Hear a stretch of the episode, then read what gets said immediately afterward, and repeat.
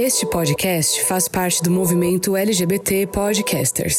Conheça outros podcasts através da hashtag LGBT Podcasters ou do site www.lgbtpodcasters.com.br.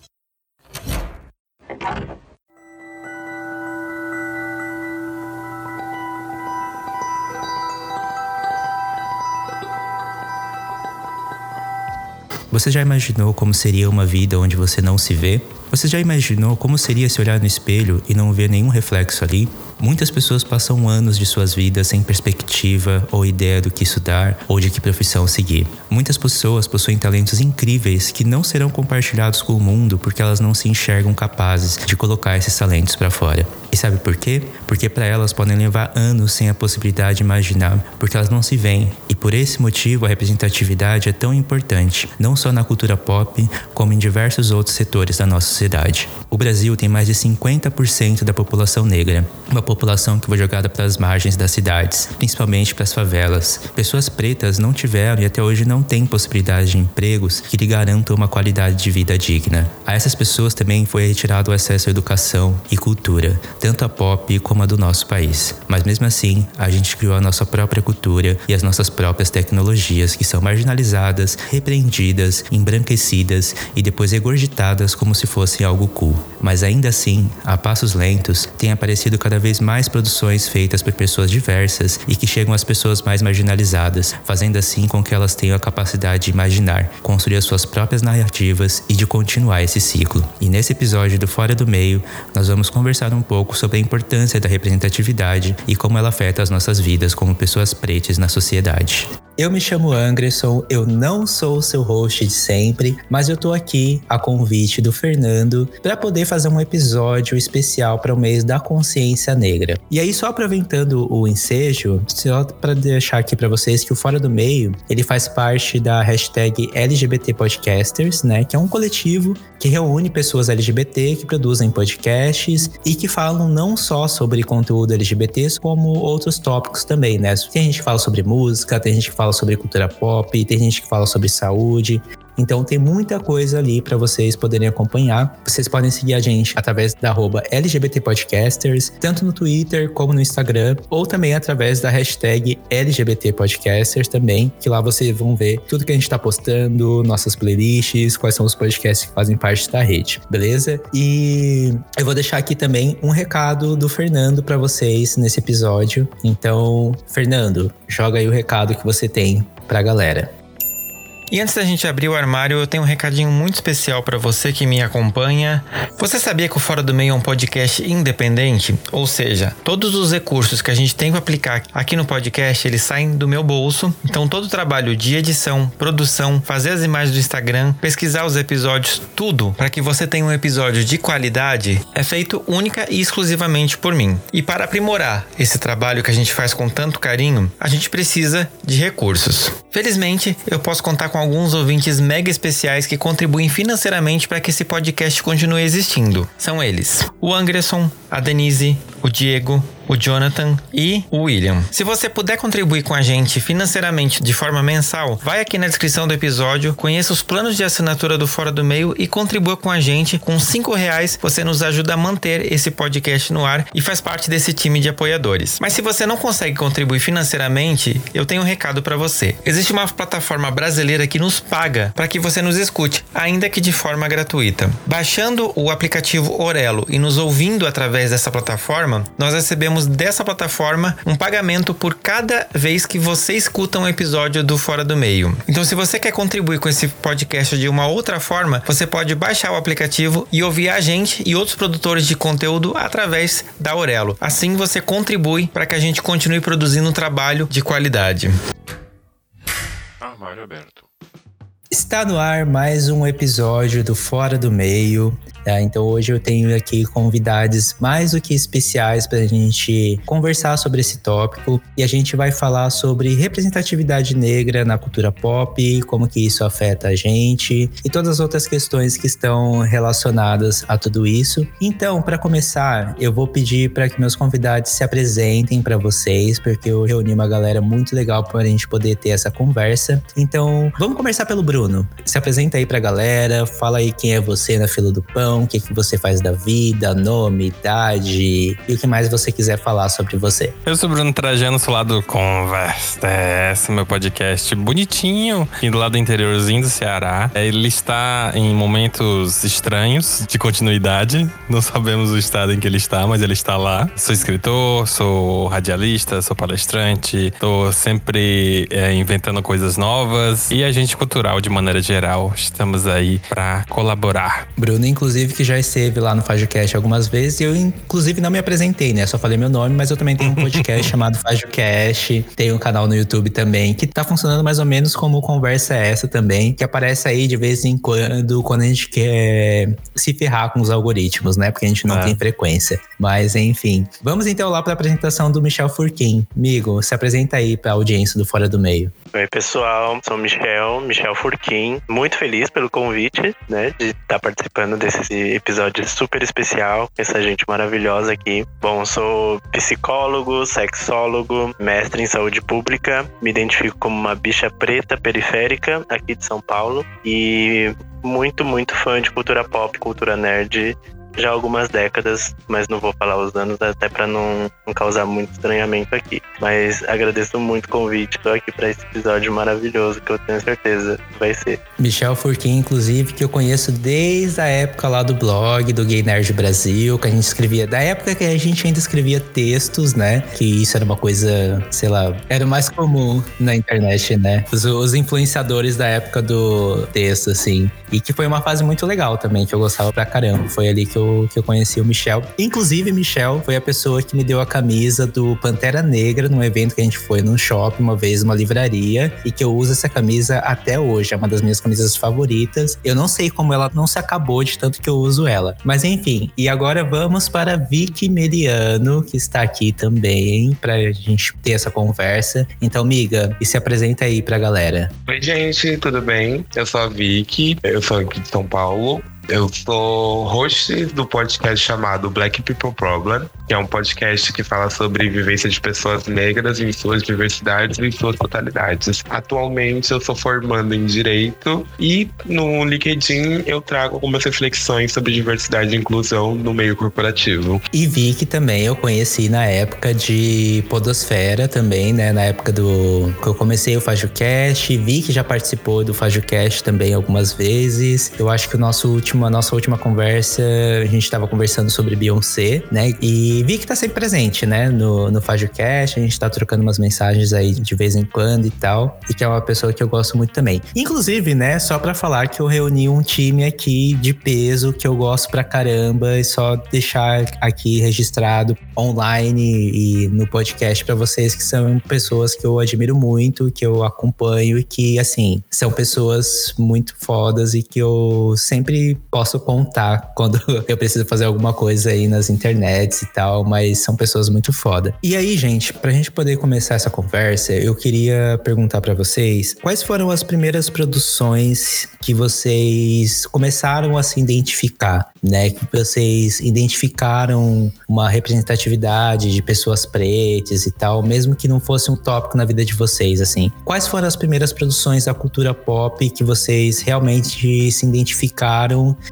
e vocês se viram lá presentes. Começando pelo Bruno daí. Olha aí, já ia para não botar o primeiro. Mas agora, tipo, pensando muito, eu, eu, fiquei refletindo um pouco sobre isso. E eu não consigo ir para outro lugar senão nos desenhos animados. E que mesmo nesses desenhos animados já não era algo muito interessante, né? Muito relevante. Mas eu sou, tipo, da época dos super amigos. Então tinha, né, os personagens assim, né? Eles tinham um timezinho específico, então era legal. Mas eu acho que eu vou muito por esse caminho, sabe? Tipo, os super-heróis. Eles tinham que ter o um amigo negro, né? Senão não, não, não tinha como ir pra frente adicionando ao que você falou, eu acho que a primeira animação que eu vi, que eu me senti representado, foi no Super Choque. Na verdade, eu não fazia nem ideia da, da importância da representatividade do Super Choque. Sim. Mas eu era um personagem que eu me via bastante ali, assim, sabe? Tipo, mesmo sem saber. Que era um personagem no qual eu me via e que eu me sentia representado, assim, sabe? Porque era uma pessoa preta que tinha umas vivências. Apesar dele ser um personagem, tipo, norte-americano, estadunidense e tal, era um personagem negro e que tinha algumas coisas ali que comunicavam também, né? Com algumas outras questões que eu vivia na vida ali, né? E você, Michel?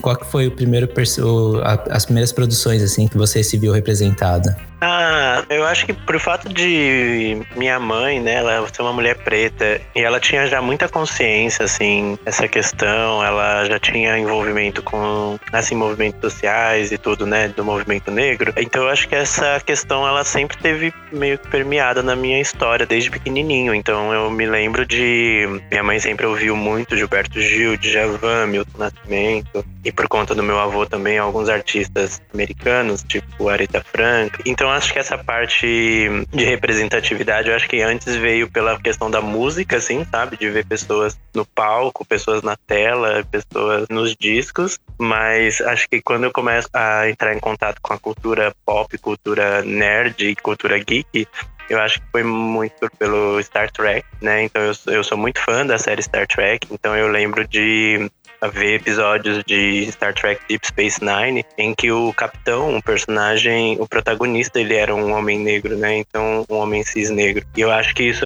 foi uma, uma das primeiras cenas, assim, que eu me peguei vendo um protagonista de uma série, de um material, assim, com grande público, com grande repercussão que tinha um protagonista negro. E também nos videogames, né? Eu lembro também, além de ter um jogo dessa série do Star Trek no Mega Drive, que esse personagem também era o protagonista do jogo, né, do Star Trek Deep Space Nine, que era Crossroads of Time. Também eu lembro do Street of Rage, tinham três personagens que você saía dando porrada em todo mundo, e um dos personagens ele era uma pessoa não branca, né? Depois, acho que algumas edições depois que saíram desse jogo, é, acho que ele foi ficando mais tempo em casa, então a pele dele foi clareando nas edições seguintes, mas acho que nas, nas primeiras edições do jogo, ele era uma pessoa não branca com a pele bem escura mesmo, assim sabe? E aí eu jogando isso quando era criança, eu me identificava pensando que ele era um personagem negro mesmo. Eu acho que foram essas primeiras, assim, os primeiros contatos que eu tive. E também através do meu pai, a Star Trek também, com a Nichelle Nichols, né? Que foi a, a Tenente Uhura que eu acabei não assistindo essa série quando saiu, né? Porque eu já não era nascido ainda. Mas meu pai falava muito dela, né? Falava sobre a importância dela, tipo, foi quando ela apareceu pela primeira vez no Star Trek, ela beijou o Capitão Kirk na época. Então, acho que esses foram os primeiros contatos que eu tive. E você, Vicky, quais foram os seus primeiros contatos aí com a representatividade na cultura pop? Quando a gente entra na indústria musical, para mim não tem como falar Beyoncé, né? Eu fui uma criança dos anos 2000. Então, na época, a música pop era o auge, nós tínhamos tantas artistas como Lady Gaga estourando em 2008, 2009. E ali Rihanna também muito presente, mas a Beyoncé traz uma identificação, principalmente quando você tá nesse polo feminino de eu me identifico, eu me encontro, eu me acho, eu sou tão poderosa quanto, que, que me fez me sentir apaixonada e atraída por essa mulher. Eu queria ser a Beyoncé até hoje, né? Eu queria ser a Beyoncé. Mas dentro do, das questões de audiovisual, né? Eu fui uma criança que foi muito criada assistindo muito Disney Channel, né? Na época da Ana Hannah Montana, na época da Demi Lovato e tudo mais, na época da Selena Gomez. E a única representação que naquela época tinha era a da Raven Simone, né? Com as ah. serializações da Raven. E era incrível ver, né? Tipo, toda a questão de ser uma mulher preta, totalmente de um corpo fora do padrão e ainda, né, proporcionando tipo variedade de estilos, uma família totalmente afrocentrada, onde o ciclo todo, os amigos dela eram pessoas pretas, então era meio que muito próximo da minha vivência enquanto uma criança barra adolescente crescendo nesse período. Então eu era muito apaixonado pela Raven. Eu adorava a estética dela que ela colocava nas roupas, as questões, que ela, os conceitos que elas traziam, a personalidade negra, mesmo estando num lugar totalmente já um subúrbio do, de São Francisco, né? Mas ele trazia esse conforto e essa identificação. Vocês estavam falando, eu acho que uma coisa, uma coisa interessante da gente puxar também é que a cultura pop não é só a questão de séries e filmes também, né? Eu acho que também se estende muito além disso, né? Essa representação da cultura pop. Porque, como muita gente fala, cultura pop é cultura popular, né? É que vai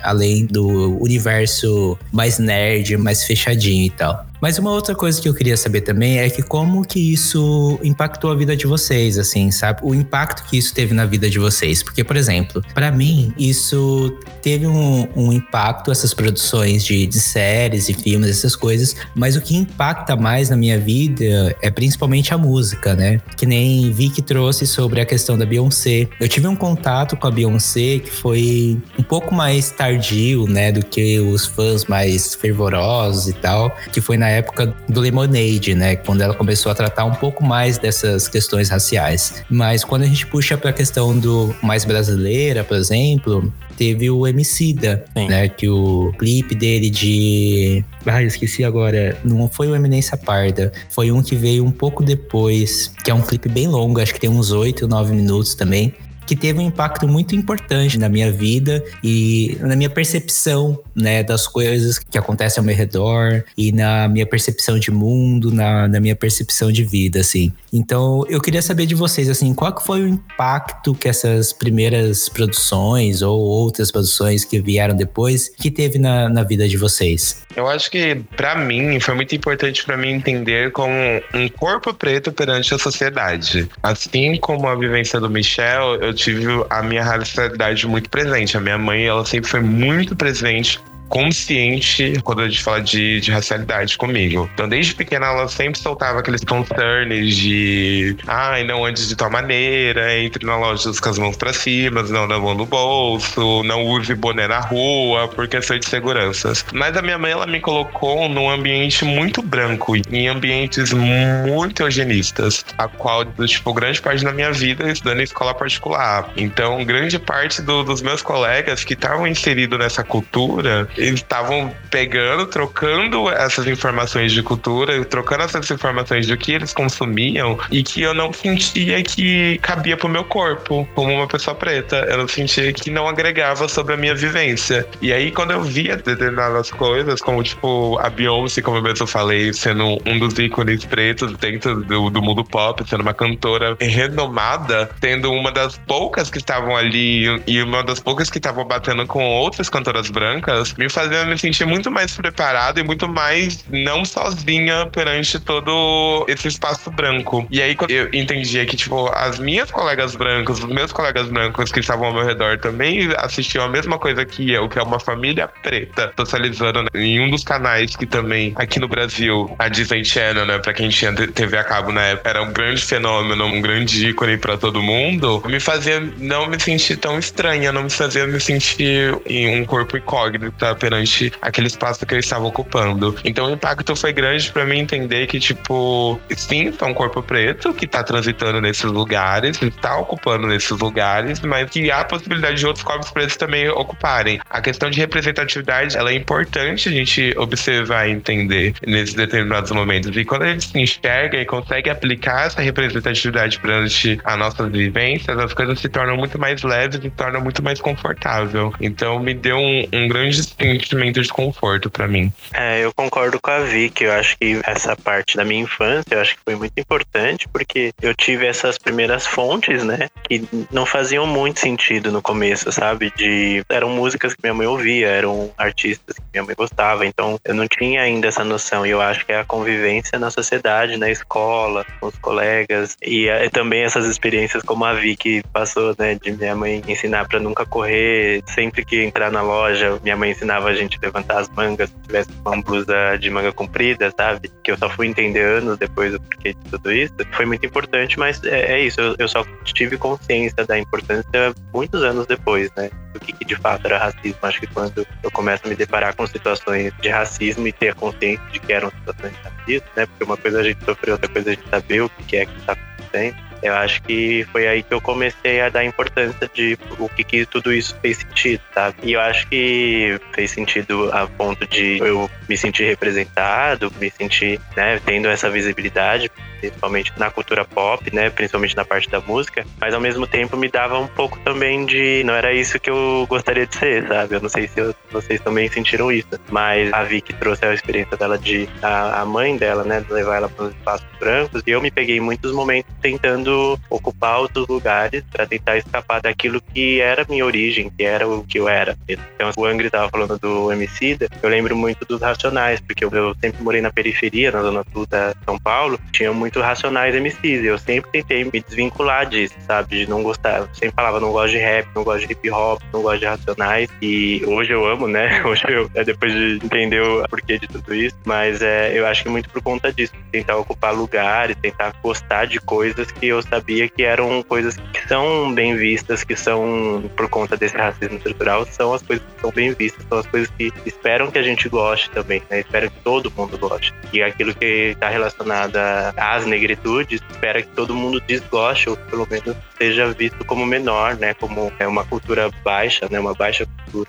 Agora, pensando nisso que vocês falaram, eu fiquei muito reflexivo até mesmo sobre isso, porque, tipo, primeiro pensar que aqui no, no Ceará, principalmente, o tipo de separação que a gente tem é diferente, porque a primeira maneira de negar que existe racismo é dividir as pessoas só em classes sociais, né? Tipo, mais a diferença econômica, a segregação econômica. Então, durante muito tempo, eu fui levado para esse lado de pensar, ah, não existe preto e branco, só existe pobre e rico. Se você é pobre, você merece tudo de ruim no mundo. Então, tipo, essa ainda é uma mentalidade que ainda existe e durante muito, muito, muito tempo eu tive que ouvir pessoas falando, ah, isso aí de racismo é besteira, isso aí, tudo relacionado às pautas negras são besteira. Por quê? Porque só o que importa é ter ou não dinheiro, porque, enfim, classe social e, e capitalismo ferrado correndo solto. E durante muito tempo isso me afetou, porque quando eu finalmente me descobri sendo uma pessoa negra sofrendo o racismo estrutural de maneira geral, né? Eu falo, não sei se falei contigo, Angra, mas tipo, durante muito tempo o fato de, de assumir o cabelo, deixar o cabelo cacheado e etc, já é um, uma afirmação, uma autoafirmação muito grande e a gente sofre pra caramba, porque, tipo, muita gente pega no pé do, do perfil e para mim, às vezes, é um pouco fodido. Não sei se a gente pode falar palavrão aqui, pode? Eu acho que pode.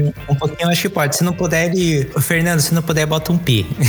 Mas é um pouco fodido pensar que, tipo, não existe. Vic mencionou a Raven, né? Mas não existe uma representatividade pro homem gordo preto, sabe? Porque, tipo, eu falo muito isso. Tipo, ou você é o preto engraçadão, gordo engraçadão, ou você é o gordo montanha sem emoções, você não pode sentir, você não pode demonstrar sentimentos, você não pode ser amável. E aí, toda vida que eu penso em todas as pessoas que foram ou não representativas, eles sempre eram tipo, ou gordo engraçado, que é, enfim, transformar o corpo gordo em só motivo de piada, ou essa montanha, né, de tipo, ah, ele é só isso, tipo, ele é o bruto, ele é o capanga número 3. Então, tipo, vai muito por esse caminho, sabe? Então é muito difícil você encontrar encontrar essas representatividades e quando eu me descubro, quando eu vou para esse caminho, eu fico ainda mais, caramba, o que que tá acontecendo, né? No final das contas, onde é que a gente tá? Meio que por aí, sabe? E tu, Angra? Então, para mim foi interessante também, porque assim, eu não tinha muita representatividade no começo, assim, né? Quando eu comecei a acompanhar a cultura pop. Até porque, tipo,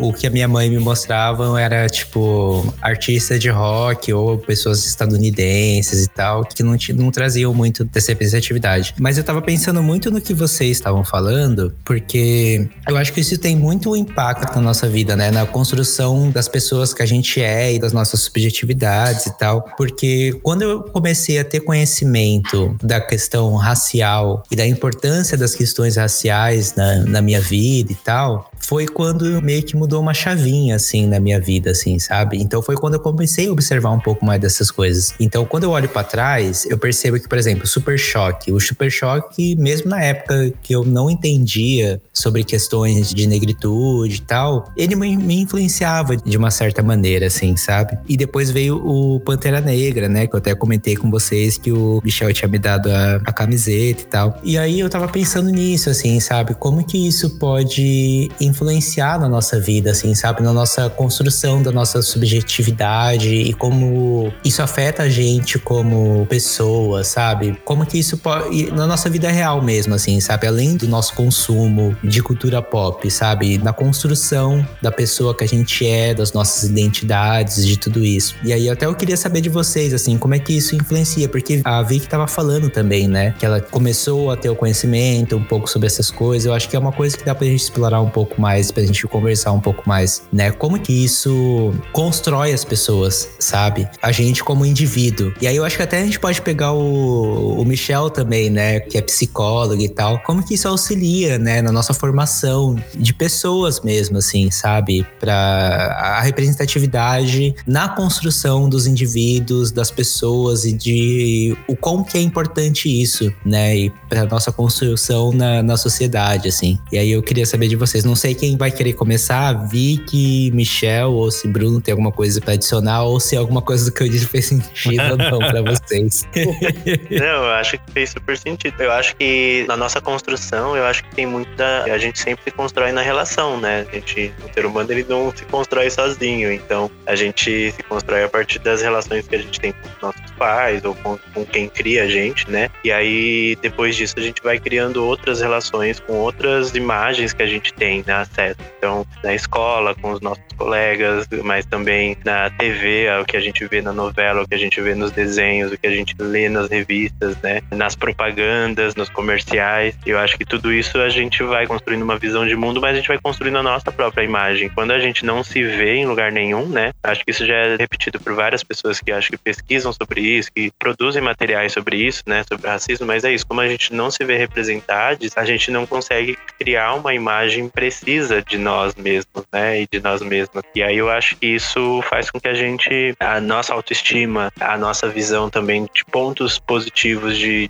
qualidades e tudo, ficam meio suspensas, né? E ainda fica ainda mais prejudicado quando as poucas representações que a gente tem contato, elas são negativas, né? São quando a gente fala que a gente não tinha acesso a representatividades, né? Acho que todos nós falamos aqui, a gente não via pessoas pretas, seja na música, seja nos videogames, seja nas séries, na verdade a gente via, só que talvez em outros lugares, né? Então, nos filmes, por exemplo, acho que sempre teve personagens pretos, né? Personagens pretos, mas eu acho que sempre era ou a empregada ou era o bandido, assim como na videogames, né? A gente via personagens pretos, mas às vezes era aquele NPC, era aquele personagem que aparecia cinco segundos ali, né? No fundo. Então eu acho que as representatividades elas sempre estavam lá, mas elas estavam lá de forma negativa, exatamente para que a gente também construísse essa imagem de que a gente não tem um protagonismo, né? De que as pessoas pretas não, não seriam protagonistas ou não teriam histórias, não, não teriam qualidade, não, teria nada para se dizer ou para se contar, né? Então eu acho que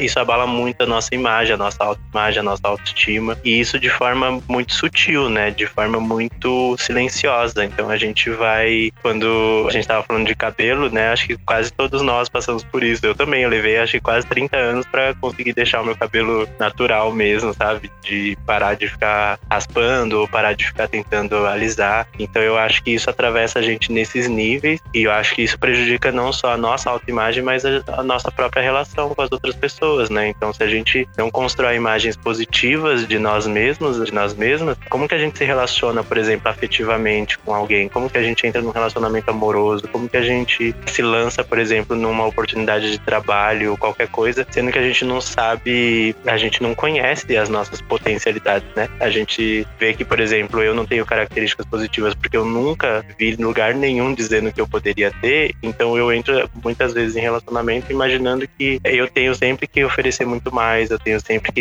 exigir muito mais de mim mesmo, né? Mim mesma para realizar algumas coisas. Eu acho que atravessa nesses níveis e eu acho que essas representatividades que são mais recentes. Vocês estavam trazendo, por exemplo, Super Choque, coisas muito recentes, né? Eu acho que agora tá ajudando que talvez essas novas gerações elas construam uma imagem melhor, né? De, existe também super-herói. Eu posso ser uma pessoa com pontos positivos, uma pessoa que salva o mundo, né? Eu posso ter uma cantora fantástica que para o planeta, assim, quando vai fazer uma apresentação no Super Bowl, né? Então eu acho que isso a gente consegue ver agora, né? Mas eu acho que é muito recente ainda. Então as marcas eu acho que ainda vão levar muito tempo ainda para mudar um pouco, né? Pelo menos é o que eu imagino. Não sei o que vocês acham. Eu concordo 100% nessas questões de, de se entender nas construções também. E aí, o ponto que você falou, Michel, foi incrível sobre não é questão de representatividade, né? É questão de protagonismo das histórias. Porque, como você mesmo disse, né? Muito tempo nós colocaram o papel de pessoas pretas em lugar de superveniência, de lugar de servidão. E a partir do momento que nessas movimentações recentes, né, colocaram a gente num lugar de protagonismo, diferencia tudo. Eu tenho uma prima de quatro anos, né?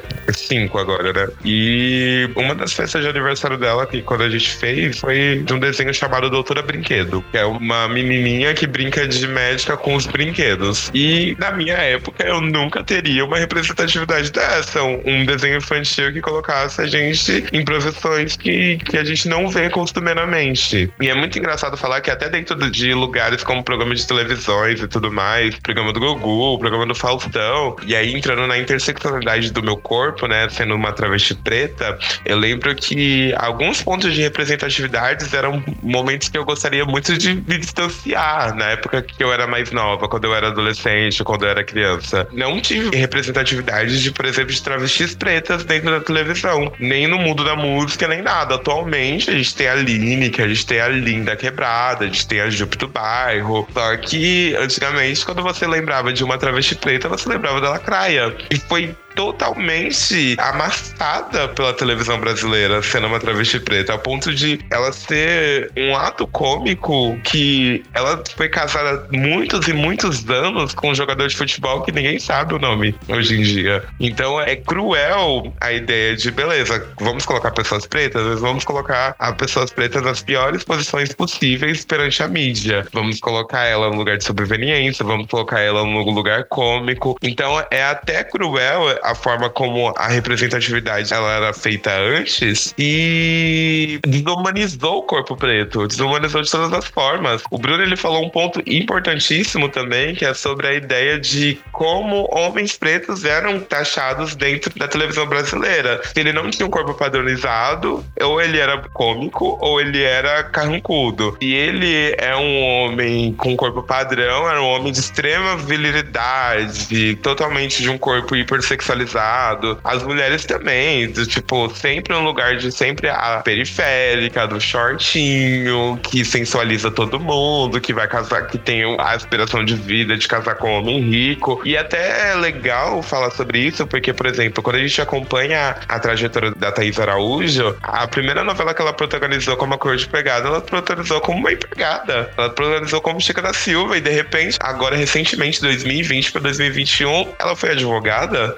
dentro da televisão, sendo protagonista de uma novela, No Amor de Mãe. Então, é uma luta constante pra gente colocar o protagonismo das nossas histórias, porque são histórias reais, são histórias que existem constantemente, só que não é contada. E é realmente um agregamento de estereótipos que tá sobre o nosso corpo que vai perambulando e vai estruturando ainda mais o, o racismo estrutural. Por conta de tanto essa representação maléfica sobre nossos corpos, fez estruturar um pensamento tão nítido pra branquitude que aí a gente vê Luísa Sonza de repente chamando uma mulher que tava passando as férias dela como uma pessoa que trabalhava dentro do hotel. Por conta de tanta representatividade que maléfica que foi feita com os nossos corpos. Então, a construção também disso, dessa representatividade, não foi apenas só para os nossos corpos, para os corpos, para como funciona a mente da branquitude hoje em dia. Tanto é que o, eu lembro que alguém falou durante a nossa conversa que chega um determinado momento que a gente se encontra vendo tanto desses personagens, tanto desses papéis, a gente começa a se afastar da plenitude. Demora um tempo pra gente começar a assumir nossos cabelos, demora um tempo pra gente falar de realmente, de fato, eu sou preta. Pra pessoas de pele clara, elas querem se afastar tanto que até ir de frente à racialidade dela é complicado. Então, quando a gente começa a debater e discutir sobre isso, é também pensar de como é feita essa representatividade. É realmente feita para mim ou é realmente feita para falar, ah, tudo bem, temos um corpo preto dentro desse local? Sim, e eu acho até bom a gente mencionar ainda mais, porque pensando na. A gente falou de filmes importantes como Pantera Negra, é a gente pensar, e isso complementando o que tu falou, Vicky, a ideia de que, tipo, a gente não é incentivado a pensar no nosso passado. Por quê? Porque o passado do negro sempre é escravo, acorrentado. Então a gente não tem o nosso passado. Aí, como, como tu mencionou, o branco pensa, ah, sou descendente italiano, sou descendente daquilo, sou holandês, sou não sei o quê. E quando você vem pro corpo preto, não, tipo, escravo, foi escravizado. Porque foi apagada toda a cultura que a gente já teve, que a gente poderia ter. E daí que vem movimentos tão importantes quanto foi Pantera, quanto foi outras obras, especialmente atualmente o afrofuturismo, né? Então, tipo, essas obras são importantes por causa disso e esse protagonismo e representatividade resgata algo que nunca existiu praticamente, que é você pensar no seu passado com orgulho, pensar na sua história com orgulho, né? Tratar isso de maneira positiva para que exista um futuro. No final das contas, o que a gente está construindo é isso. A gente está construindo uma maneira de reexistir e resistir no futuro. Olha, eu tava pensando sobre isso que vocês falaram, assim, eu acho que muito disso tem a ver com o capitalismo, né? Porque o capitalismo ele coopta muito das nossas pautas, sabe? Ele sempre pega essas pautas que são identitárias, de negritude, de movimentos LGBT. Porque, por exemplo, hoje a gente tem aqui nessa conversa, a gente tem o Michel, assim, até onde eu sei, né? A gente tem o Michel, que é um homem negro gay. A gente tem o Bruno, que é um homem negro hétero. A gente tem Vicky, que é uma mulher trans. E o capitalismo, ele pega essas pautas, ele coopta essas pautas e ele traz uns negócios assim que fica muito na, na margem, na superfície e traz essa um pouco dessa representatividade que, por um lado, ela é muito boa, sabe? É, é muito interessante a gente ver o mercado ele se moldando um pouco nisso, ele se transformando e é muito animador e eu fico muito feliz quando isso acontece, mas ao mesmo tempo a gente está sendo cooptado, eles estão meio que, sabe, dando só um, um biscoitinho pra gente, assim, sabe? E aí eu queria saber de vocês, assim, como é que a gente pode ficar atento para poder perceber que, tipo assim, a gente tá só sendo cooptado, que isso não é uma representatividade de verdade? E aí eu vou lançar quem quiser começar respondendo, eu vou lançar a bomba e sair correndo.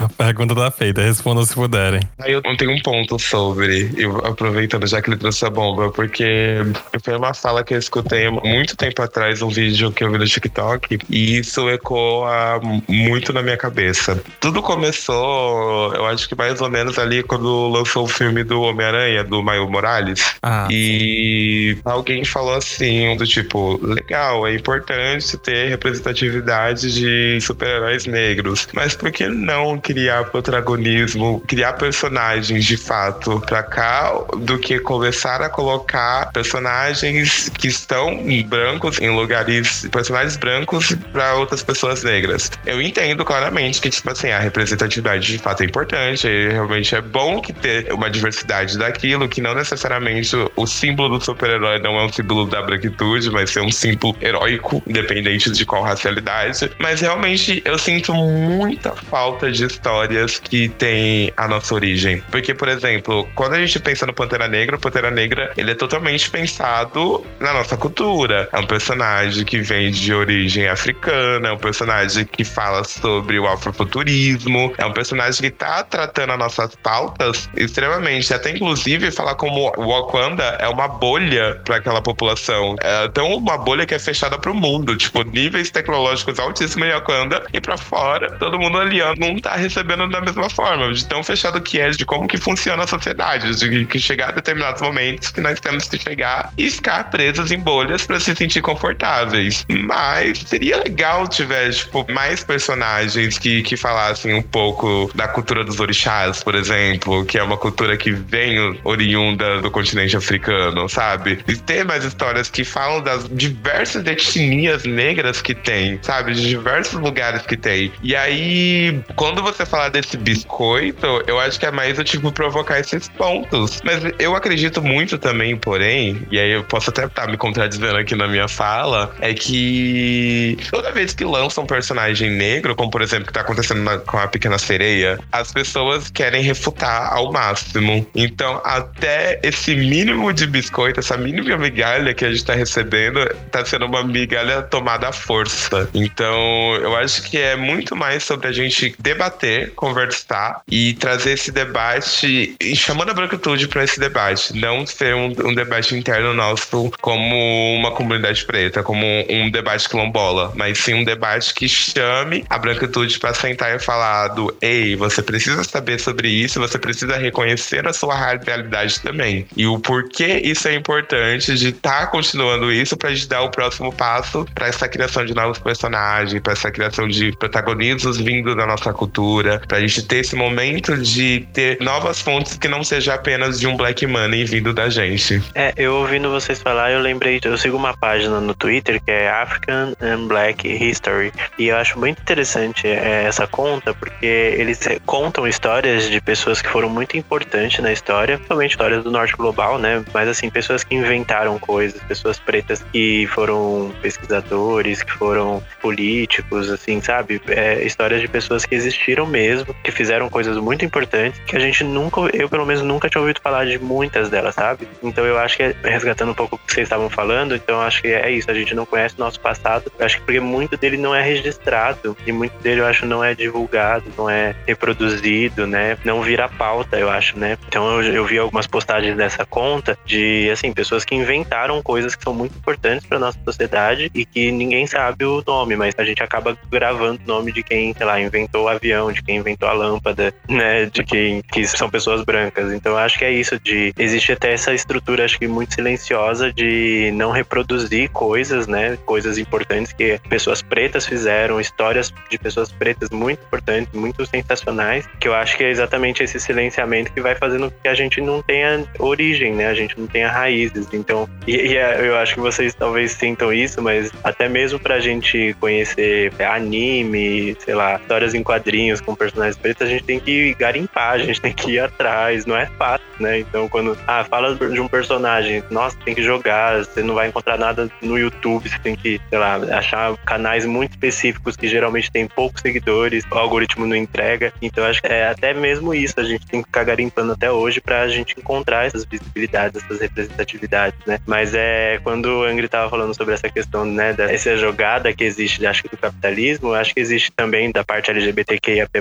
né, que a gente já conhece que é aquele queerbaiting, mas eu acho que existe também dessa questão de a gente tá dando uma representatividade para vocês e a gente sabe que não é bem assim, né? Então, sei lá, eu tenho as minhas teorias, minhas paranoias, assim, de você ver que alguns filmes com protagonismo de pessoas pretas, às vezes flopam, às vezes vão super mal na, sei lá, na audiência ou nas bilheterias, e eu fico imaginando que às vezes é até feito de forma proposital, eu fico pensando, né? Claro que podem existir muitas provas que contradigam esse meu argumento, mas fico pensando quanto talvez não exista até uma estrutura para isso. Olha, tá vendo? A gente até tentou ajudar, sabe? A gente até tentou fazer um filme, a gente até tentou fazer uma produção, mas a gente não faz a divulgação igual a gente faria de um filme do Thor, a gente não faz uma propaganda igual a gente faria de um jogo, sei lá, com Deus grego, né, como protagonista. Então eu acho que é uma história em quadrinho, sei lá, que tem o Batman, a gente vai fazer uma divulgação e quando tem uma história em quadrinho, sei lá, do Super Choque ou do Pantera Negra, a divulgação é de uma forma diferente. Então eu acho que existe também essa estrutura de a gente tá fazendo. A gente até tem personagens que são, mas eu acho que as estruturas também, assim, de divulgação, de venda, eu acho que é feita também pensando para que não atinja mesmo, sabe? Para que não tenha o mesmo sucesso, para que não tenha os mesmos espaços. E o que a Vicky tava falando, eu acho também de, às vezes até mesmo tentando é, simplesmente mudar o tom da pele do personagem, não contar uma história de uma pessoa preta, né? Então a gente tá colocando um personagem que poderia ser de qualquer cor,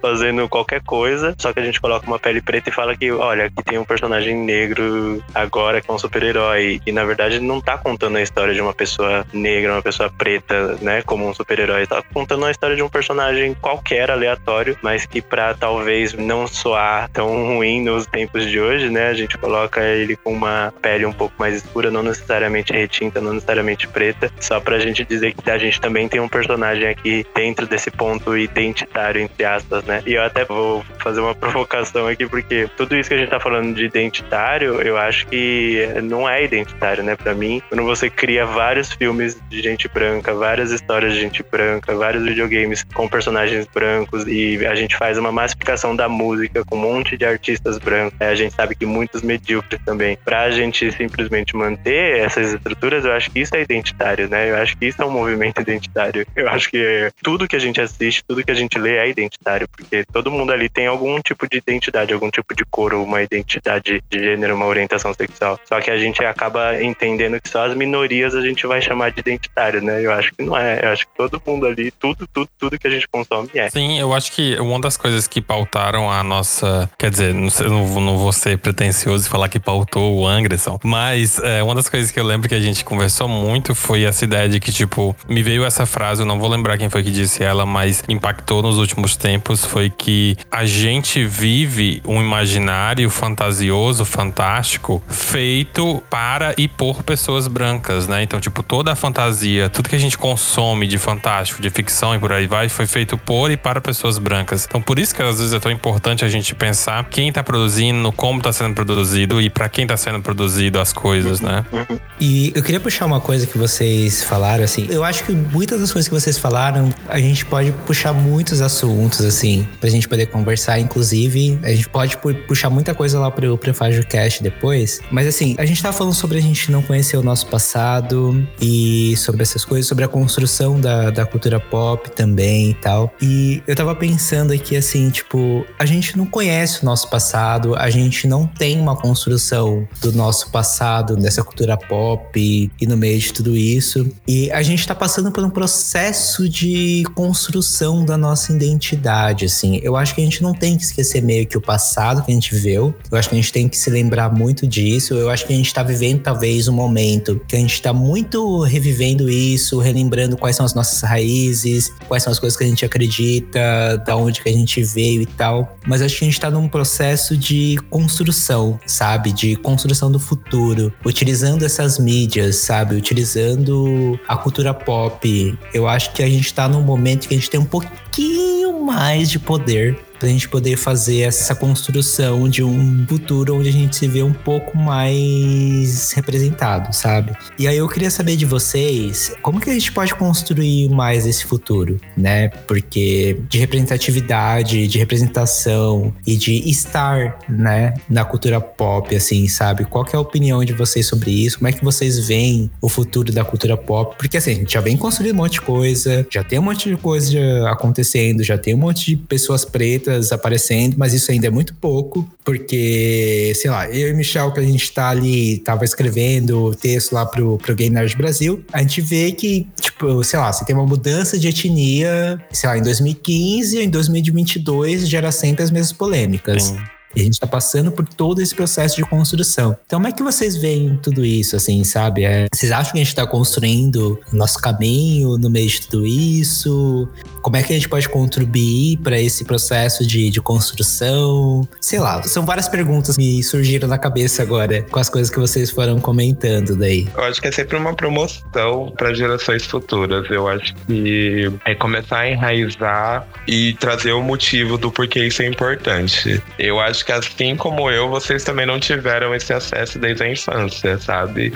E não tiveram do porquê é importante a gente falar, a gente se posicionar e tudo mais. É, com o passar do tempo, eu sinto, né? E até quando eu faço as produções de conteúdo pro, pro LinkedIn, às vezes eu tô escrevendo e eu penso do tipo, o que eu tô falando, pra mim parece muito óbvio, mas parece muito óbvio para mim, porque a bolha que eu estou posicionada é uma bolha que já conversa sobre isso. Então, a partir do momento que eu converso com outras pessoas que não estão inseridas nessa bolha e também conseguir passar esse conhecimento para as minhas futuras gerações, para as minhas filhas, para as minhas sobrinhas, os meus sobrinhos, para as crianças que estão vivendo agora já no mundo muito mais diverso, muito mais representativo, com muita mais representatividade, eu consigo garantir que o futuro seja um, um futuro de que há pessoas que vão estar tá lutando e vão estar tá conversando, promovendo esses debates, que não seja apenas eu e a minha bolha. Então, eu acho muito importante a gente continuar tendo esses espaços que nós estamos tendo agora de conseguir conversar e discernir multiplicar essa informação para que ela não morra no meio do caminho, sabe? A partir do momento que a gente tem pessoas do passado que estavam ali falando, sabe? Do tipo, vendo, por exemplo, a Halle Berry ganhando o Oscar. Eu não lembro o ano, acho que foi 2000 e. Não vou lembrar o ano. E o motivo de com isso é importante para que isso aconteça muito mais vezes, a gente consegue manter e conseguir definir nossas corpos ali presentes nos espaços que foram negados pra gente. Eu concordo com a Vicky e acho que ela tinha falado uma coisa interessante lá atrás sobre também, acho que, que acho que seja importante, aí é mais uh, o meu olhar de, de futuro, que é também pensar essa questão da interseccionalidade, sabe? De pensar que existe um movimento social assim, pessoas pretas há muito tempo, mas a gente sabe que ele era pautado por uma questão, ou não eram pautadas para todas as pessoas pretas, né? Durante muito tempo era foi desconsiderado muito das mulheres pretas, também foi desconsiderado muito das mulheres trans, travestis, também desconsiderado muito das LGBTQIAP+.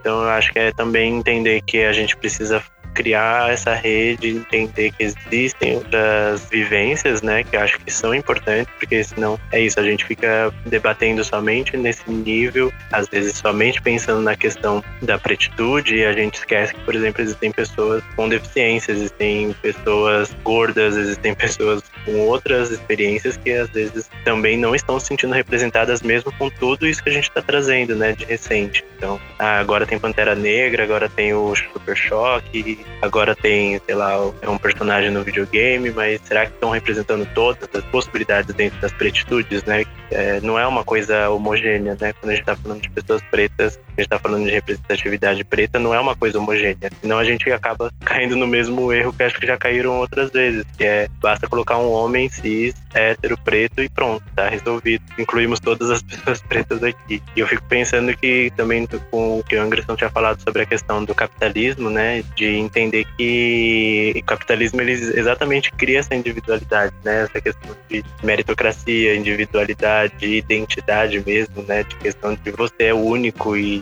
eu acho que isso pode ser um movimento muito perigoso da gente entender que não existe um social, né? Não existe um coletivo. E aí as pessoas acabam não, acho que criando primeiro pontes, né, pra gente conhecer outros mundos. Acho que como a Vicky tava falando, a gente fica dentro dessas bolhas, né? A gente pode ficar dentro das nossas próprias wakandas e às vezes não conversar com a, as outras pessoas que têm vivências, histórias diferentes, que às vezes tem até histórias do passado, né, que a gente talvez nunca saiba, né? Então eu falo da minha experiência de, por exemplo, conhecer a história de Cris Negão, que foi uma travesti preta aqui de São são Paulo e dominou o centro de São Paulo, sabe? Foi muito importante para a história de muita gente aqui no centro de São Paulo e ninguém conhece a história dela, sabe? Eu só conheci através do momento que eu conheci uma travesti preta retinta, que ela tinha esse saber sabe? Que não estava escrito em lugar nenhum, estava somente na memória dela. Então acho que é importante, acho que a gente ter essa ideia também de coletividade, de que a gente precisa construir essa coletividade, porque é, senão a gente vai novamente ficar buscando só representações individuais. Basta ter um homem cis preto ali, pronto, já está ótimo para mim. E aí a gente acaba talvez entrando nessa mesma, nessa engrenagem e que não vai acho que mudar o movimento mesmo da sociedade assim contra o racismo contra preconceito, né? Eu acho que vai só suprir uma necessidade temporária nossa de ver algum personagem ali e acho que para nada além disso. Eu acho que eu vou muito por esse caminho também e eu penso um pouco também na criação de comunidades, sabe? Porque, tipo, recentemente eu tive a oportunidade de conversar e de estar mediando uma, uma mesa sobre Islã e aí uma coisa que uma das falas foram ditas lá foi pela Fran e, e ela é uma amiga minha de um tempo atrás e ela fala muito que, tipo, olha, é, artista não vive de fotossíntese, não. Então, é a mesma coisa para poete, para é, podcaster, para todo mundo, escritores. Então, tipo, a gente não vive de fotossíntese. E aí eu acho a comunidade é importante nesse lado, sabe? Porque a gente cria a comunidade, a gente fortalece, a gente deixa os nossos artistas crescerem, a gente faz com que eles continuem existindo e resistindo para que aí o impacto possa vir, para que aí essa comunidade comece a alcançar cada vez mais pessoas e comece a vir alguma mudança. E aí a gente pega, tipo, os grandes exemplos que a gente gosta de ver. No caso do Chadwick, né? Que era o Pantera Negra. Ele falou que ele, ele estudou na escola que foi uma. Na época, não, não vou lembrar direito, mas eu acho que era tipo uma bolsa do Denzel, uma coisa assim. Tipo, era uma escola que era patrocinada por um outro ator negro. E, tipo, essas comunidades precisam continuar existindo para que aí o impacto possa vir vindo. E pensando no, local de ah, sou um escritor do interior do interior, a gente já sofre coisa pra caramba sendo do Nordeste, não existe abertura para nordestino na literatura. Então, tipo, é algo muito difícil e eu acho que o, o papel da comunidade vem a ser ainda mais necessário, porque você cria um espaço em que essa pessoa pode sim continuar. E aí, quando o barulho for grande o suficiente, ninguém vai conseguir negar que ele existe. Foi muito tópico agora, né? É, talvez. Mas aí, gente, eu queria trazer um momento, assim, dois momentos, né? A primeira coisa que eu quero pedir para vocês, assim, que eu tava pensando agora enquanto vocês estavam falando essas coisas, e a gente tá produzindo esse episódio especial, né, pro mês da consciência negra, especialmente porque a gente tá falando sobre cultura pop. Então eu queria saber qual é o recado que vocês deixariam para aquele o nerd, sabe? O nerd clássico que gosta de cultura pop e que fica reclamando quando tem mudança de etnia, a raça, qualquer outra coisa, whatever, assim. Qual seria o recado que vocês que queriam deixar para esse nerd? Eu já deixo aqui, e inclusive, Fernando, se tiver que deixar um pi, bota um pi aí. Por mim, para esse nerd, eu falo, vai tomar no olho do teu cu, entendeu? Vai te fuder. Mas eu queria saber de vocês, assim, qual recado que vocês teriam para deixar para esse tipo de nerd? Porque isso é uma coisa que a gente vê se repetindo. E agora vamos lá, fazer o preâmbulo dessa questão. Desde que eu comecei a escrever pro, pro Gay Nerd Brasil, isso é sempre uma questão constante, sabe? Toda vez que tem, tipo, esse tipo de mudança, esse tipo de coisa, sempre vem aquele nerd clássico, entre muitas aspas, reclamar sobre isso, sobre esse tipo de mudança, entre aspas, também, sabe? E eu já tô cansado disso, entendeu? Então, tudo que eu tenho para falar para eles é tipo assim, ai meu, vai tomando teu cu, sabe? Ai, você tá reclamando disso? Então, eu queria saber de vocês, assim, o que, que vocês têm para dizer para esses nerds que ficam reclamando dessas coisas e tal? Cara, eu pensei em duas coisas. Eu pensei, primeiro, late mais alto, que daqui eu não te escuto. Clássico. Pensei também na música do Baco, né? O Inimigos. Só sinto o cheiro de inimigos mortos. E por último, eu acho que eu pensaria também, tipo, ai, querido, só se esforce mais. Só isso. Só se esforce mais. Eu acho muito boa essa frase, né? Só sinto cheiro de, de inimigos mortos. Acho muito bom. Acho que seria uma coisa que eu falaria. Não mandaria tomar no cu, porque tomar no cu é, é muito bom. Então, eu acho que seria uma coisa muito boa para oferecer para nerdolas, assim.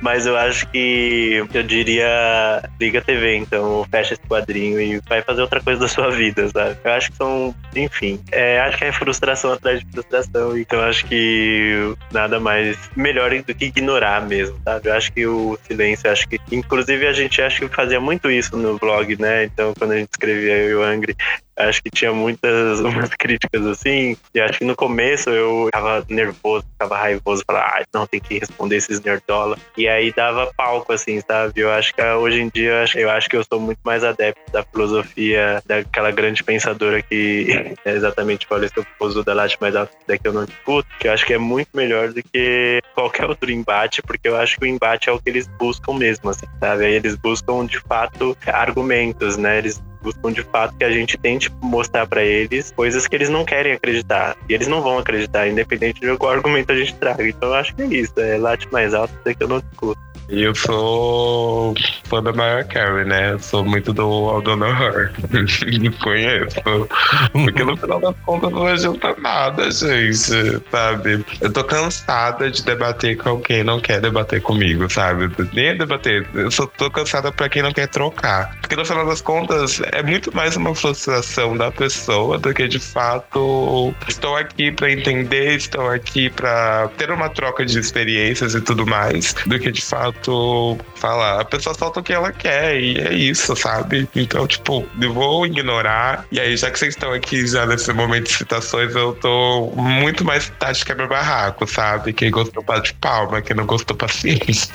Amei, amei, amei, amei, amei. E última pergunta, gente, pra gente poder encerrar a gravação desse episódio. Eu queria saber como é que vocês imaginam o futuro da representatividade na cultura pop. Eu tenho visto que a gente tem tido muito mais representatividade, a gente tem visto muito mais pessoas pretas aí, né, produzindo, atuando, um pouco mais atrás das câmeras, nesse universo de Hollywood e tal, mas qual a perspectiva de vocês para com questão de representatividade, né, para o futuro? Não sei, eu não gosto de perguntar se foi tipo 2, 5, 10 anos, mas assim, vocês acham que a gente tem uma perspectiva boa de representatividade para o futuro? Eu sempre começo, eu tô cansado de ser a pioneira, então vamos lá.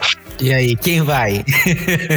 As minhas são muito utópicas. Eu, eu, sinto que eu sou muito utópico de todos nós. Mas real, tipo, o meu pensamento é que, tipo, primeiro, a gente não, não chegou lá, a gente tem muita, muita, muita, muita luta real, oficial. É muita luta. Tipo, eu mencionei a ideia do Nordeste ser excluído do resto do mundo e a gente acabou de passar por um momento de política que deixou isso ainda mais quase como se fosse ferida aberta, sabe? Tipo, pensar no nível e no quanto de xingamento que teve para pessoas daqui, a galera do Ceará. Então isso me deixou um pouco afetado, talvez. E aí quando eu coloco isso em perspectiva para todo o resto, fica ainda mais pesado. E isso só me faz pensar no quanto é importante a ideia da gente fortalecer quem está produzindo, fortalecer quem está começando, porque isso precisa se tornar mais comum. Por exemplo, hoje eu chegar e escrever contos com protagonismos negros que não são evidentes, né? Tipo, ele não é o estereótipo, ele não segue o velho, a velha cartilha de sofreu por ser negra, etc. Ou seja, são histórias com filosofia afroturista, por assim dizer. É muito inovador e isso não deveria ser, sabe? Não sei, não sei se isso ficou claro o suficiente. Tipo, é muito uma antologia como a nossa nossa, na época do Negras e tudo, ela é muito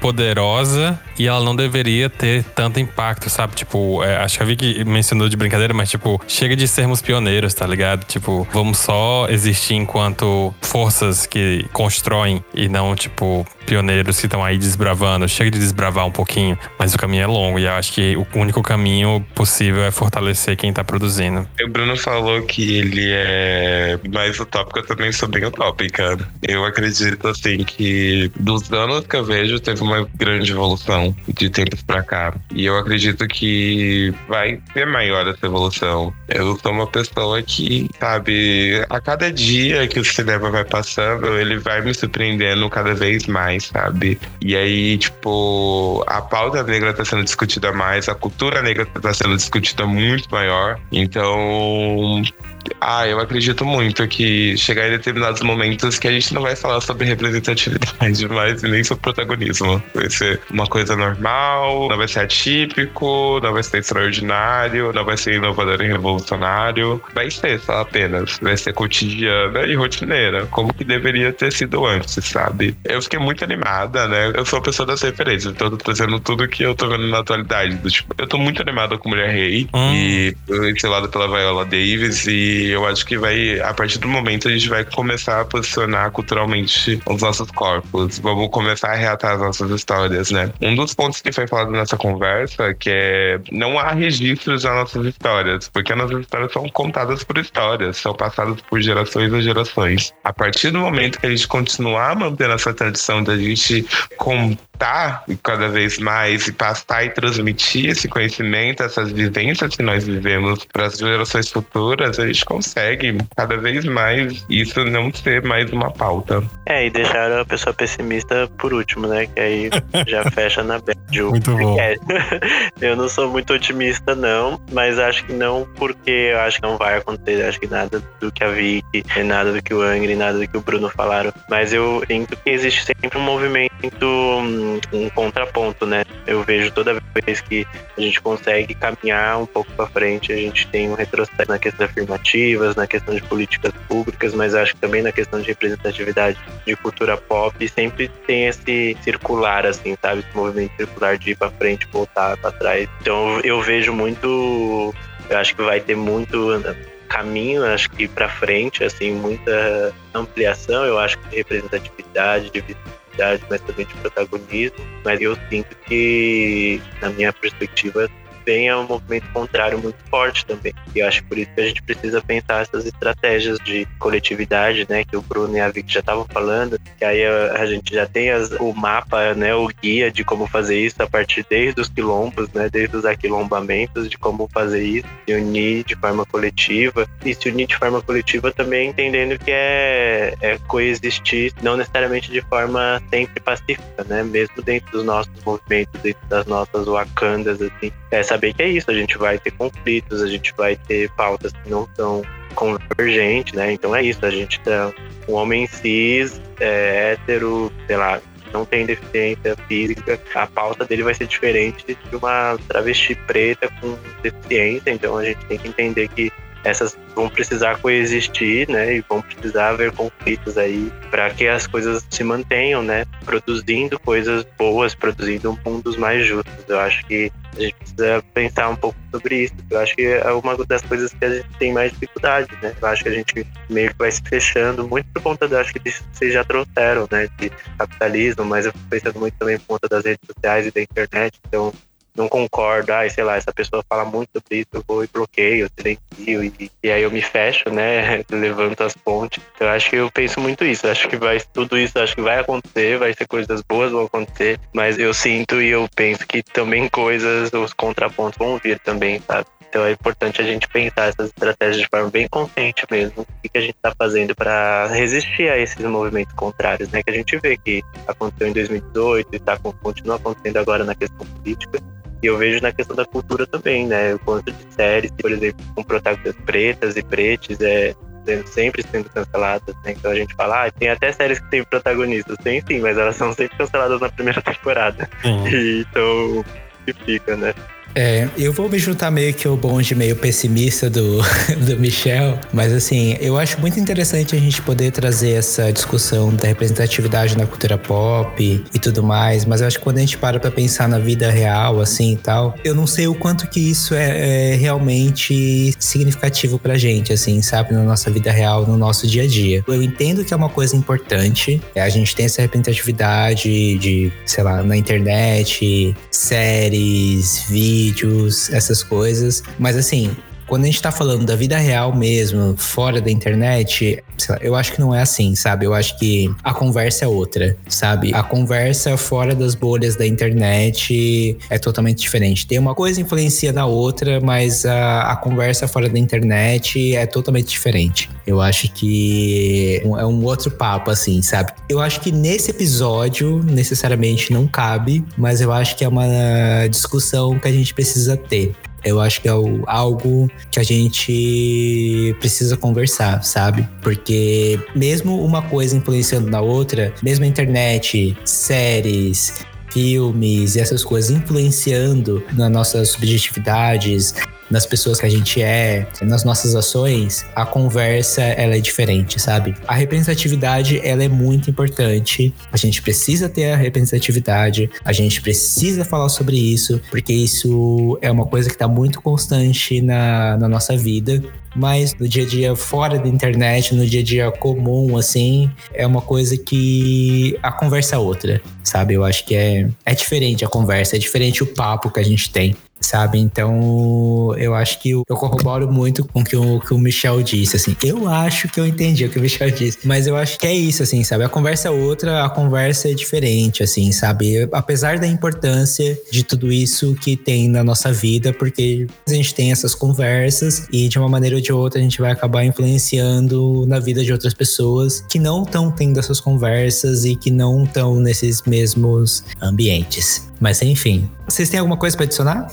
Acho que vem aí parte 2, né? Vem aí, vem aí mais um podcast pra gente discutir isso. E eu queria só acrescentar, eu acho, a ideia do tipo, a cultura pop, ela é influente, mas ela não é determinante. E por isso a luta sempre cabe. Mas eu acho interessante quando você fala a questão da vida real e a cultura pop, eu lembro muito, ela fala da, da Whoopi, sabe? A Whoopi toda, ela fala, ela só escolheu ser atriz porque ela viu a Jack Knife em Star Trek e Uhura. Então, por mais que a gente pense que não influencia a vida real, influencia muito. Sim. E acho que assim, ela com certeza acho que as lutas na vida real, elas são muito importantes, mas é, acho que essa, a cultura pop, ela mantém a gente de pé, eu acho, né?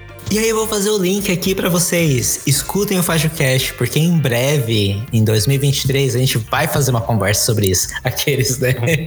Não, vamos, vamos, vamos, porque essa conversa foi muito interessante. Eu quero conversar mais com vocês sobre isso. Eu tava aqui bem escutando, assim, sabe? Tipo, como se eu estivesse escutando um, um outro podcast, né? Na verdade, mais ou menos isso que eu tô fazendo. Cachê na mão. Mas enfim, e, é, e, e comentando. Mas enfim, gente, eu não quero ficar alongando muito esse episódio, porque depois o Fernando que vai ter que editar. Coitado do Fernando, para poder fazer a edição desse episódio. E eu acho que a gente pode então passar para as nossas indicações da semana. Se joga. E aí eu quero saber o que, que vocês têm de indicações pro pessoal aqui do Fora do Meio. E vamos começar por Vicky. Amores, eu tô numa vibe tão afrocentric, amorzinho e tudo mais. Eu assisti um filme que me impactou muito, chamado Intergalactic, da Netflix. É uma animação que conta a história de um, um cara chamado Jabari. Ele era um artista de rua, um grafiteiro, e aí ele criou um personagem que conseguiu irritar tanto a ponto de personagem virar um quadrinho ele foi contratado. Aí ele sai do bairro que ele tava e começa a morar em Manhattan, começa a conhecer pessoas novas. Só que aí ele dá de cara com a ex dele, a ex-namorada dele, que acabou acabando com alguns conflitos. É uma animação muito bonita, assim, foi muito bem desenhada, muito bem feita. O soundtrack dele é maravilhoso, então, assim, eu recomendo muito. Eu sou a, a da música, gente, sou viciada em soundtrack de, de filmes que me, que me impactam. Então, assistam Intergalácticos na Netflix, porque é muito bonito. Ai, arrasou. Já, já anotei aqui o Intergaláctico, eu quero ver. Ai, tenho muita indicação, não sei por onde começar. Fico pensando, série. Olha, eu sempre tô indicando, é uma série da HBO. Eu acho que eu já indiquei faz alguns anos que eu tô indicando, então não sei nem se ela tá tão recente assim. Mas I May Destroy You, da HBO, é uma série que, assim, acho que todo mundo deveria assistir, que é com a, com a Micaela Cohen. E aí, assim, ela é a produtora da série, ela é a roteirista, ela é a atriz protagonista. E fala sobre muitos, muitos temas, mas fala sobre abuso, sobre assédio. Ela é uma mulher preta retinta, mas também tem um amigo que é gay, preto retinto. Também fala sobre a questão da sexualidade, de um homem gay preto, assim, sabe? E também a questão de abuso sexual com homens gays. Eu acho uma série fantástica, assim, mas também fala muito não só sobre abuso, de assédio, mas fala também sobre cuidado, assim, sabe? Sobre essas redes de cuidado que E eu vou soltar outra porque tá muito fresco, tá, gente? Que é Hill Street Blues. É uma série da década de 70 que eu comecei a assistir essa semana por conta do, do meu namorado. E é uma série da década de 70 com protagonistas pretos, assim, década de 70, cara. Policiais pretos, protagonistas. E mostrando um outro lado, assim, da polícia, mas da polícia americana, com atores pretos. Eu achei bem interessante, muito por conta da produção, assim, sabe, da época. Eu acho uma série bem legal, que é Hill Street Blues. E aqui no Brasil foi passado com o nome infame de Chumbo Grosso, mas é, é bem interessante de entender é, como representatividades já, já estavam há muito tempo assim passando na TV, só que a gente não é isso, né? Não, não recebe a, a mesma divulgação que as outras séries recebem. Vamos lá. Eu acho que, tipo, uma das coisas que eu tô pensando muito recentemente é, é em música. E aí eu tô com muita vontade de ouvir o novo álbum do Jong. Ainda não tive tempo de ouvir, então fica a recomendação, tanto pra quem tá ouvindo quanto pra mim também. Preciso ouvir. O CD do Baco, eu acho que, tipo, eu sempre volto pra ele, eu acabo sempre ouvindo. Então, música é isso aí. E eu queria também indicar RPG, a galera que curte RPG, quem tem curiosidade, eu acho que tem um podcast muito bom que é o Estação RPG. Eu e o Anderson já estivemos lá. A gente tem uma sessão lá do Bosque à Luz. O Bosque à Luz tá finalizado, não tá, Angre? E aí, no caso, a gente tem lá, você vai ver o Angre jogando juntinhos e vai ser muito divertido, vai ser engraçado. E às vezes é uma maneira legal de começar num hobby novo, né? Num, num local de, de exploração novo, num jogo novo. Então acho que vale super a pena. Conheça, ouça, intere. E, bom, eu vou deixar minha indicação aqui também. A minha indicação para vocês é The Watchmen.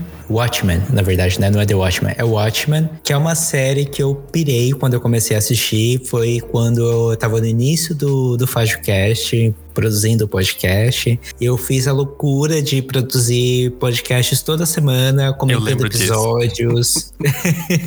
comentando episódios sobre a série. No final eu trouxe uma convidada muito especial que eu amei muito fazer episódio com ela. E que é uma série que traz muitas questões da negritude, principalmente aqui nos Estados Unidos. E que é uma série que me fez entender um pouco mais sobre como é que funcionam as coisas aqui nos Estados Unidos e a questão da racialidade aqui, né? E a questão da segregação e, e tudo mais. Então, essa é a minha indicação para vocês de uma série que é importantíssima para vocês assistirem e que é muito boa. Assim, de verdade. Pra gente poder finalizar, no geral, vocês me encontram em todas as redes sociais como arroba tanto no Twitter, como no Instagram, como no, nos agregadores de podcast, como no YouTube, porque sim, eu também faço vídeos no YouTube, não com tanta frequência, mas eu faço. E as pessoas aqui também fazem, né? Estão produzindo conteúdo por aí nas internets e ou não, estão compartilhando as coisas aí. Então, gente, deixem as suas redes sociais. Então, me acompanhem lá no Conversa é Essa. Acompanhem também, por favor, lá no Instagram, Bruno P.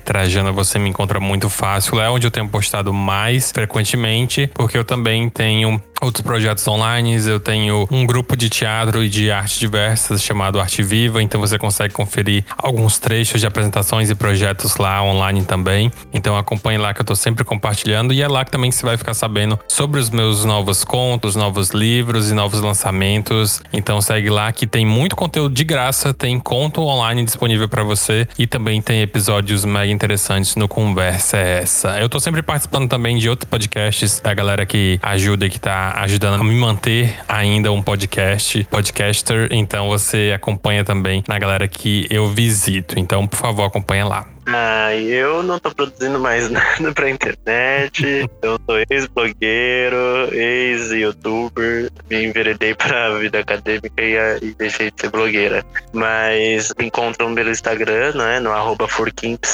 E atualmente faço parte de um coletivo de pesquisa, principalmente de arte e de saúde, que é o CEPAS-1. Então no Instagram também contra o que a gente inclusive é, tem tentado trazer para dentro da universidade, para da academia, representações e também autoras, autores é, LGBTQIAP+, e pretos para dialogar também né, com a academia e com a ciência com as científicas, que também é um espaço muito difícil da gente trazer essas representações né, que também influenciam muito nas políticas públicas e, e o CEPAS está ajudando a fazer isso. Por favor, me sigam nas minhas redes sociais, gente. Arroba Vic Meliano. Também sigam a rede social do podcast BPP, que é o podcast Black People Problem. Arroba podcast BPP. E me sigam também no LinkedIn, gente. Me sigam lá para saber um pouco mais sobre diversidade e inclusão no meio corporativo e como isso afeta outros corpos que não são tão frequentes desse âmbito. Também é Vic Meliano, tá? O LinkedIn. Então acho que é isso. Eu acho que com isso a gente fecha esse episódio especial pro Fora do Meio. Talvez um episódio um pouco diferente do que as pessoas estão acostumadas a escutar aqui. Mas é isso, né, gente? A gente produzindo o nosso conteúdo, construindo a nossa história da nossa forma. Mas é isso. Então, gente, deixa um beijo aí pro pessoal, pra galera do Fora do Meio. Tchau. Beijos. Tchau, tchau. É isso, gente. Um beijo da Anitta. beijo, gente. Beba água. Beijo, galera. Tchau, tchau.